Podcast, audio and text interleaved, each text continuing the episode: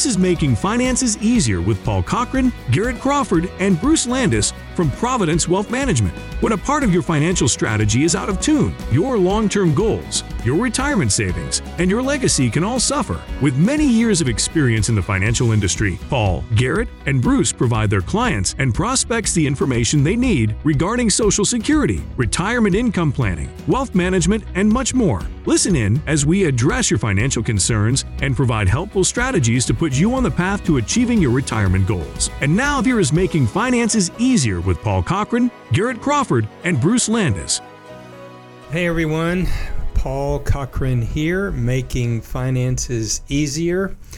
865 770 5031 is a number you can call with any questions. I'm here with my friend and colleague Garrett Crawford. Garrett, how you doing? Good morning. First, we got some important trivia. So, Garrett, uh, didn't warn you on this one, but what would be your your favorite Italian dish?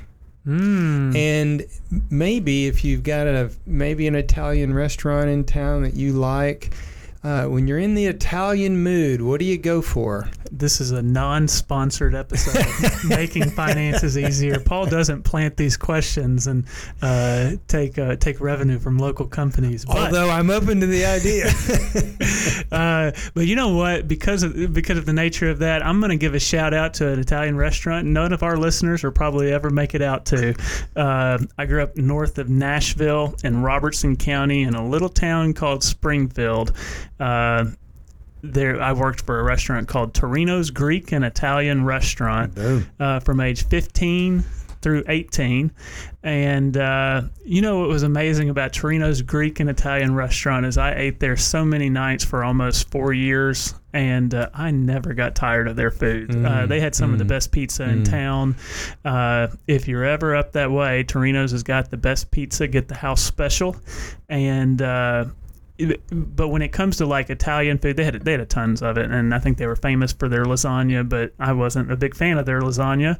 Uh, but chicken alfredo has been a uh, tried and true uh, favorite Italian dish. Not healthy for you one bit. I've seen my wife make it, and I see what she puts in there, and no no wonder I like chicken alfredo, and who doesn't? But uh, we went uh, you, you, actually we did the other day to that neat restaurant we'd never been to cheers yeah. right there on the choto marina yeah it was fun. Uh, that's not an italian restaurant but it was kind of cool they yeah. served all kinds of different stuff yeah. and i got a chicken alfredo and uh, it was like the right portion size it was great uh, and i loved it but uh, Torino's Greek and Italian restaurant shout out. All what about right. you, Paul? You got some Italian in you, right? Well, I do. Uh, about a third of me is Italian. Uh, my mom's uh, maiden name was Lucchese.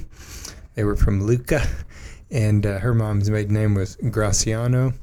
And so, yeah, there is some Italian in there. The rest of it's, you know, kind of Northern European, all that, you know, uh, Scott, uh, Scotland, Ireland, and everything. But uh, you know, my favorite uh, Italian meal. Um, the Olive Garden. No. um, you know, it's funny. Uh, as you you know, um, and some of our listeners know, uh, Sandy and I were in Christian ministry the first five years of our marriage, and you know we lived overseas, and and uh, when we were uh, when we'd be preparing to go overseas, or when we were visiting back here from being overseas, we'd be in people's homes and everything, and so it seemed like. Uh, I don't know if there was a memo that went around, but everybody made lasagna we had we had lasagna. It was like the guest. It was like a required guest menu that everybody would make lasagna, and so we had lasagna of all different shapes and sizes. And uh, I learned then that there's a kind of a communist plot that has come in uh, maybe maybe it started in the 60s where people would put cottage cheese mm. in in uh, lasagna. And for for those listeners uh, who like cottage cheese in lasagna, I'm sorry, you're wrong. What's funny is that we, we grew up lasagna was a special occasion dinner. When people came in, we my mom would go. bake a big lasagna with cottage cheese.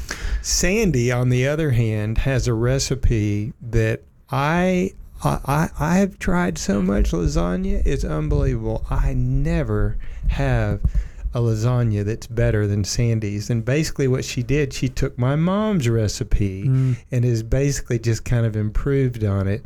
And uh, and so, I would rather have Sandy's lasagna than any restaurant anywhere. It is the bomb. It's just amazing, and no cottage cheese. Okay, and it's funny. This came up. Sandy said cottage cheese is making a comeback right now. That people are talking about the the benefits, and it's funny how that's one of those foods that's kind of come in and out of favor. I remember Zig Ziglar uh, back in the '70s. He used to say. He says, if you're on a diet, I say, I got a tip for you. Stay away from cottage cheese. He said, and, and people said, why, Zig? He said, well, that's because ain't nobody but fat folks eat stuff. and of course, that's not true, but uh, people understood what he meant because it was kind of considered almost like a diet food for a while. But it's kind of making a comeback because of some of the health It's funny benefits. you say that. I was at Costco uh, in town the other day, and I noticed the lady in front of me. She had two uh, two large containers of cottage cheese, and I thought of you, and I thought Paul would never buy that in a million years. But maybe it is making a comeback. The, the thought of that stuff just kind of makes me, uh, yeah, it's kind of like mayonnaise. Uh, again, I just can't get my head around it. Uh, I don't even know if I've ever had cottage cheese outside of lasagna. Uh, yeah, I don't think I have either. Nor will I. I don't think I mind it, but hot take. Okay, well, let's get off on some le- uh, less important stuff about finances. I'm, I'm being, I'm just kidding, listeners.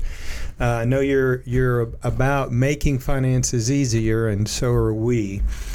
And so, um, there's an article in uh, my probably my favorite newspaper, uh, the Wall Street Journal. Um, actually, uh, today, the day that we're recording, um, August the 23rd, and the title of the article is uh, investors are finally making money on bonds and CDs. Be prepared. Be, pre- be prepared to pay taxes. And uh, Gary, you actually pointed this article out to me because I hadn't seen it yet. But um, I, I, th- I think this would be good because, you know, sometimes uh, th- there's a, there's kind of a, a, a debate and a discussion anytime we, we cover this subject of taxes. And I think some people, uh, depending on their tax bracket, can be so kind of uh, have their antenna up so high and their radar just so finely tuned about paying taxes um, that sometimes they can make mistakes by just not wanting to pay taxes. And so, so we have a saying around here that uh, you know, are taxes a problem? Well, only if you're successful. You know, you, you're going to have to pay taxes if you're making a lot of money. So, um, if if a bond was paying two percent three years ago, it wasn't the tax burden. All other things being equal, that a bond now that's paying five and a quarter percent. Yeah, sure. Um, but what would you rather do? Would you rather have a five and a quarter percent interest rate on a bond and pay taxes on it, or pay or have a two percent bond and pay taxes on that? I think I'd rather have the high, higher interest rate. Right. And so so what what this comes down to though is a, a function that we talk about a lot here in the office, and that is a thoughtful process of um, of thinking through what type of accounts should hold certain types of investments. And let me take one step back before we get into that discussion, and that is part of what we're doing around here in making finances easier. And again, we're Providence Advisors Group. A, a multidisciplinary firm that really covers everything from the, the, the A to Z of financial planning. Um, and and so what we're a, a lot of times what we're doing let's say you're out there and you're a listener and you're kind of a do-it-yourselfer you, you've always kind of done it yourself and you, you had a 401k and you basically just made choices and you just continued to make those choices and hey they've not been too bad etc but then maybe you're facing retirement and you've kind of got to um, you, you don't want to leave it in the 401k. You need to generate some income. You need to figure out a way to do it outside of your your working years. Um, you need to know how how to, to invest and how to invest effectively. And it, maybe it's intimidating you a little bit, and I, and I, I totally understand that. But a lot of what we're doing around here is. Um, depending on what metaphor you want to use, but we're trimming away at the edges. We're, we're trying to increase efficiencies. We're trying to make it so that we're eliminating little mistakes, and those little mistakes can add up to a lot of money. In fact, a lot of the quote little unquote mistakes that we can help people avoid whether it's how they file for social security how what accounts uh, they're in that we're going to discuss here in a minute um, that those mistakes that we can help people avoid can they pay for our fee. I mean if if they listen to what we're saying they, they can actually uh, make money even by paying mm-hmm. you know the fee that that we have. And that's why we you know we continue to have a business. We, we will continue to have a business because we're adding value not just in the investments because I think people have this idea and I think a lot of listeners are like this that wow the investment guy he's going to be the stock picker. He's going to he's going to you know put me in the ones that are the best and he's going to tell me when to get in. He's going to tell me when to get out. Well if that's what your advisor is promising you to tell you when to get in and when to get out, you probably ought to find another advisor. Yeah, I say they're, they're definitely out there. There are some advisors that do that, but that's not us. Yeah, well, and it's also, um, I think, kind of a uh, of a misnomer because nobody effectively, consistently can time the market and do it right. So, are, are, there some stocks that are better than others? Yes. And we have a skilled team. They're just really, really good at knowing what asset classes, what stocks to buy, what, what stocks to sell, et cetera. Um, so we don't we don't shy away from that. But this kind of trimming away at the edges that we're discussing today can make a big difference. So when I'm uh, talking about being cautious or being thoughtful about what investments to put in what uh, or what, what type of investments to put in certain types of accounts, how would you begin to explain that to uh, the uninitiated? So I think I would start uh, the the technical term in our industry would be asset location, and so holding the right investments in the right type of accounts.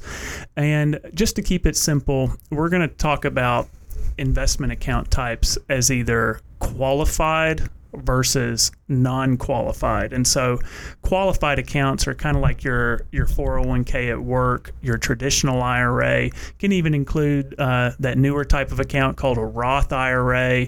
And one of the benefits of a qualified account is that you kind of get some tax goodies. You don't necessarily have to pay taxes uh, in the year that you make money in those accounts. Uh, you can delay those decisions and take taxable income or take income out when it makes the most sense for you.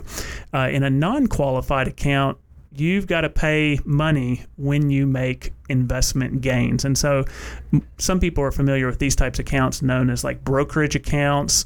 Uh, some people might call them a joint account if they're owned by a married couple or an individual account. Even a bank account. Even a bank account. And uh, sometimes in our lingo, instead of non qualified, we'll, we'll sometimes say a non IRA account. Yeah, just to keep it simple. And, and so if you have like let's go back to where the conversation started here with a with a bond paying 5% interest if you own a bond in an account like a traditional IRA uh, let's say you make $5,000 worth of interest on a $100,000 bond inside of an IRA you don't have to pay tax on that interest income that year. You can wait until you withdraw that money before you get taxed on it. In a non qualified account, in a non IRA account, uh, you're going to get 1099 on that $5,000 of interest in the year that you earn it. And so uh, for some people, uh, the higher your tax bracket, the more this matters, is that your your bond interest likely has gone up in 2023 and you might end up being a little more surprised at how much your 1099 on uh, in in February of this upcoming year for 2023 uh, whereas last year maybe it was a 1% or 2% this year you're talking double uh, double that amount So let me just read a, a paragraph from that article. Um, over the past five weeks, investors have put a net 91.1 billion into money market funds, according to Refinitiv Lipper data as of Wednesday. Uh, U.S. government bonds, high yield bonds, and bond funds, and a host of other fixed income assets have been similarly possible. I bonds were so popular last year that the Treasury Department website crashed. And um, and remind our listeners about I bonds. What are I bonds? Yeah, I bonds are were something in 2020, 2021 that really tore off and people were investing in them. Basically, they track inflation, and so when we remember inflation was at seven and eight percent, they were actually paying just a little bit above that. And they were limited to ten grand. Ten grand a year, uh, and so it, because inflation has died down this year, they're not nearly as attractive as uh, 2021. So then, continuing here, let me finish this last two sentences the driving force pushing Americans back into fixed income is returns. For over a decade, most of these assets gave investors next to nothing to hold them. Now, many are returning 4% or more. But all the extra return, it says here in this Wall Street Journal article, comes with a, ca- a catch. The same investment that left you with a tiny tax bill two years ago might now cost a lot of money at tax time. Well, part of this is we're like, well, we hope so. You know, we hope we have to pay more taxes because it means it means we made more money. But this asset allocation idea becomes even more important. Yeah, and so that's where. Uh, you know, it's it's not always cut and dry, and this is, we we're a broken record on this. Everybody's household is going to be a little different, and uh, your tax rate is going to be a little different, and you know that's that's really where you know maybe a brief little pause here, Paul, is that you know if somebody did want to contact us 865-770-5031 or they go to our ma- website makingfinanceseasier.com. Really, if you came in and met with us, I you know we wouldn't start with bonds and where we're going to stick them in your portfolio. That if somebody does that, they're not taking the chance to actually understand why things are the way they currently are. You probably have a good reason, but uh,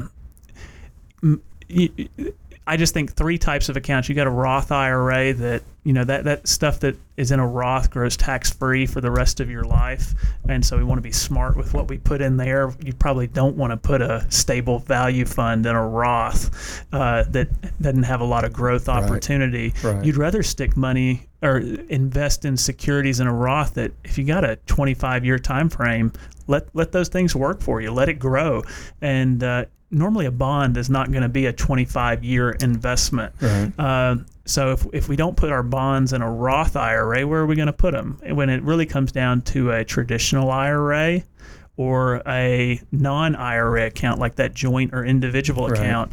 And when we look at those two, uh, we can control the taxable income from a bond inside of a traditional IRA.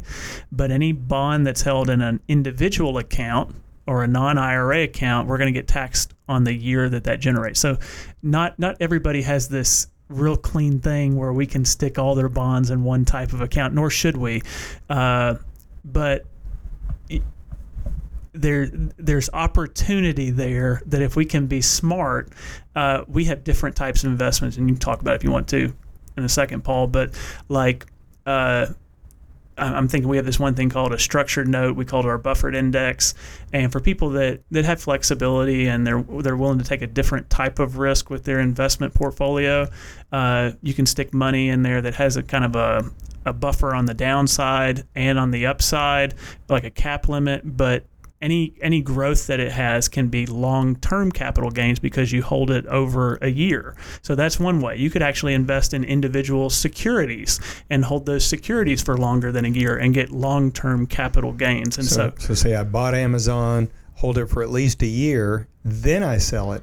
I get long term capital. yeah, gains. sure. And so it's like you could have a hundred, you could have a two hundred fifty thousand dollar uh, non-IRA, non-qualified account, and maybe maybe you invest it for the year and take your income on January 1 of next year Yes. at long term capital gains rates of 15% versus your current tax rate of 32 plus percent.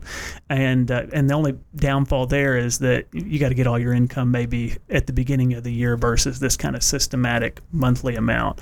And so uh, there's going to be different ways to solve that for different different types of people.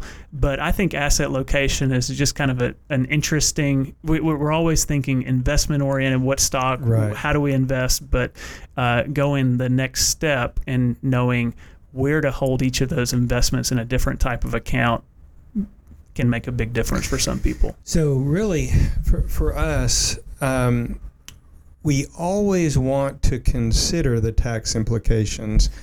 But generally speaking, would you agree, Garrett, that we don't want taxes to drive the bus? They're an important component, but generally they're not driving the bus. Would you agree with that? Uh, yeah, I would say sometimes you can. You know, I think we just did a podcast recently about me and spreadsheets and engineers and how Yeah. you can just dive so far into the details uh, that that's just not.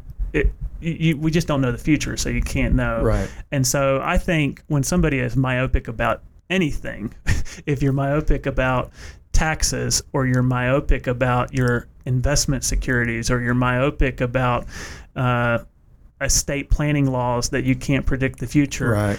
you know, you're just you're starting to take steps where you can start to make mistakes. Right. And so uh, I think, you know, I'd probably be more inclined to pay attention to the taxes just because that's the way I'm wired. But I think uh, I, I think there's wisdom in not letting taxes always drive your bus. And I think one of those things too can always be simplicity.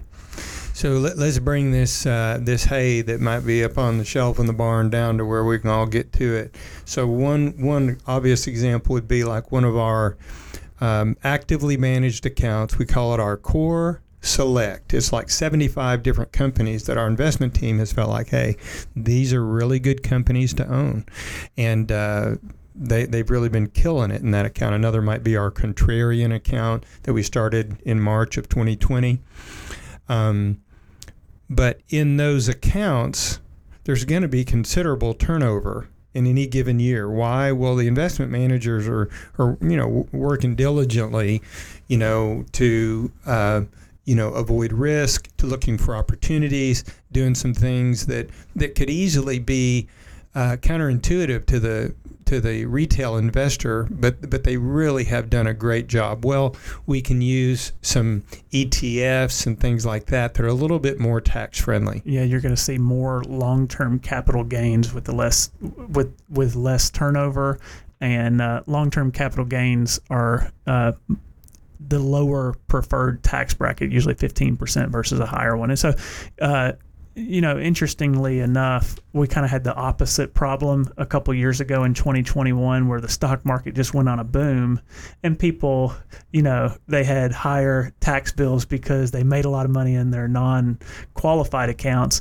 But usually when they found out, you know, they're 15% versus ordinary income, they were like, oh, okay, well, that, Yeah. that, that, that makes it a little bit nicer. That's right. And so, uh, as soon as you make a rule, the next year might be a little different. And so, you know, I guess that's what I what I like about our job. You're you're trying to plan the action for the for the environment that you find yourself in. Exactly. Well, again, we, we enjoy what we do because we can uh, bring value. And uh, another reason is we enjoy working together. So I'm, I'm grateful for that. So, gang, uh, thanks for listening, and we'll see you next time.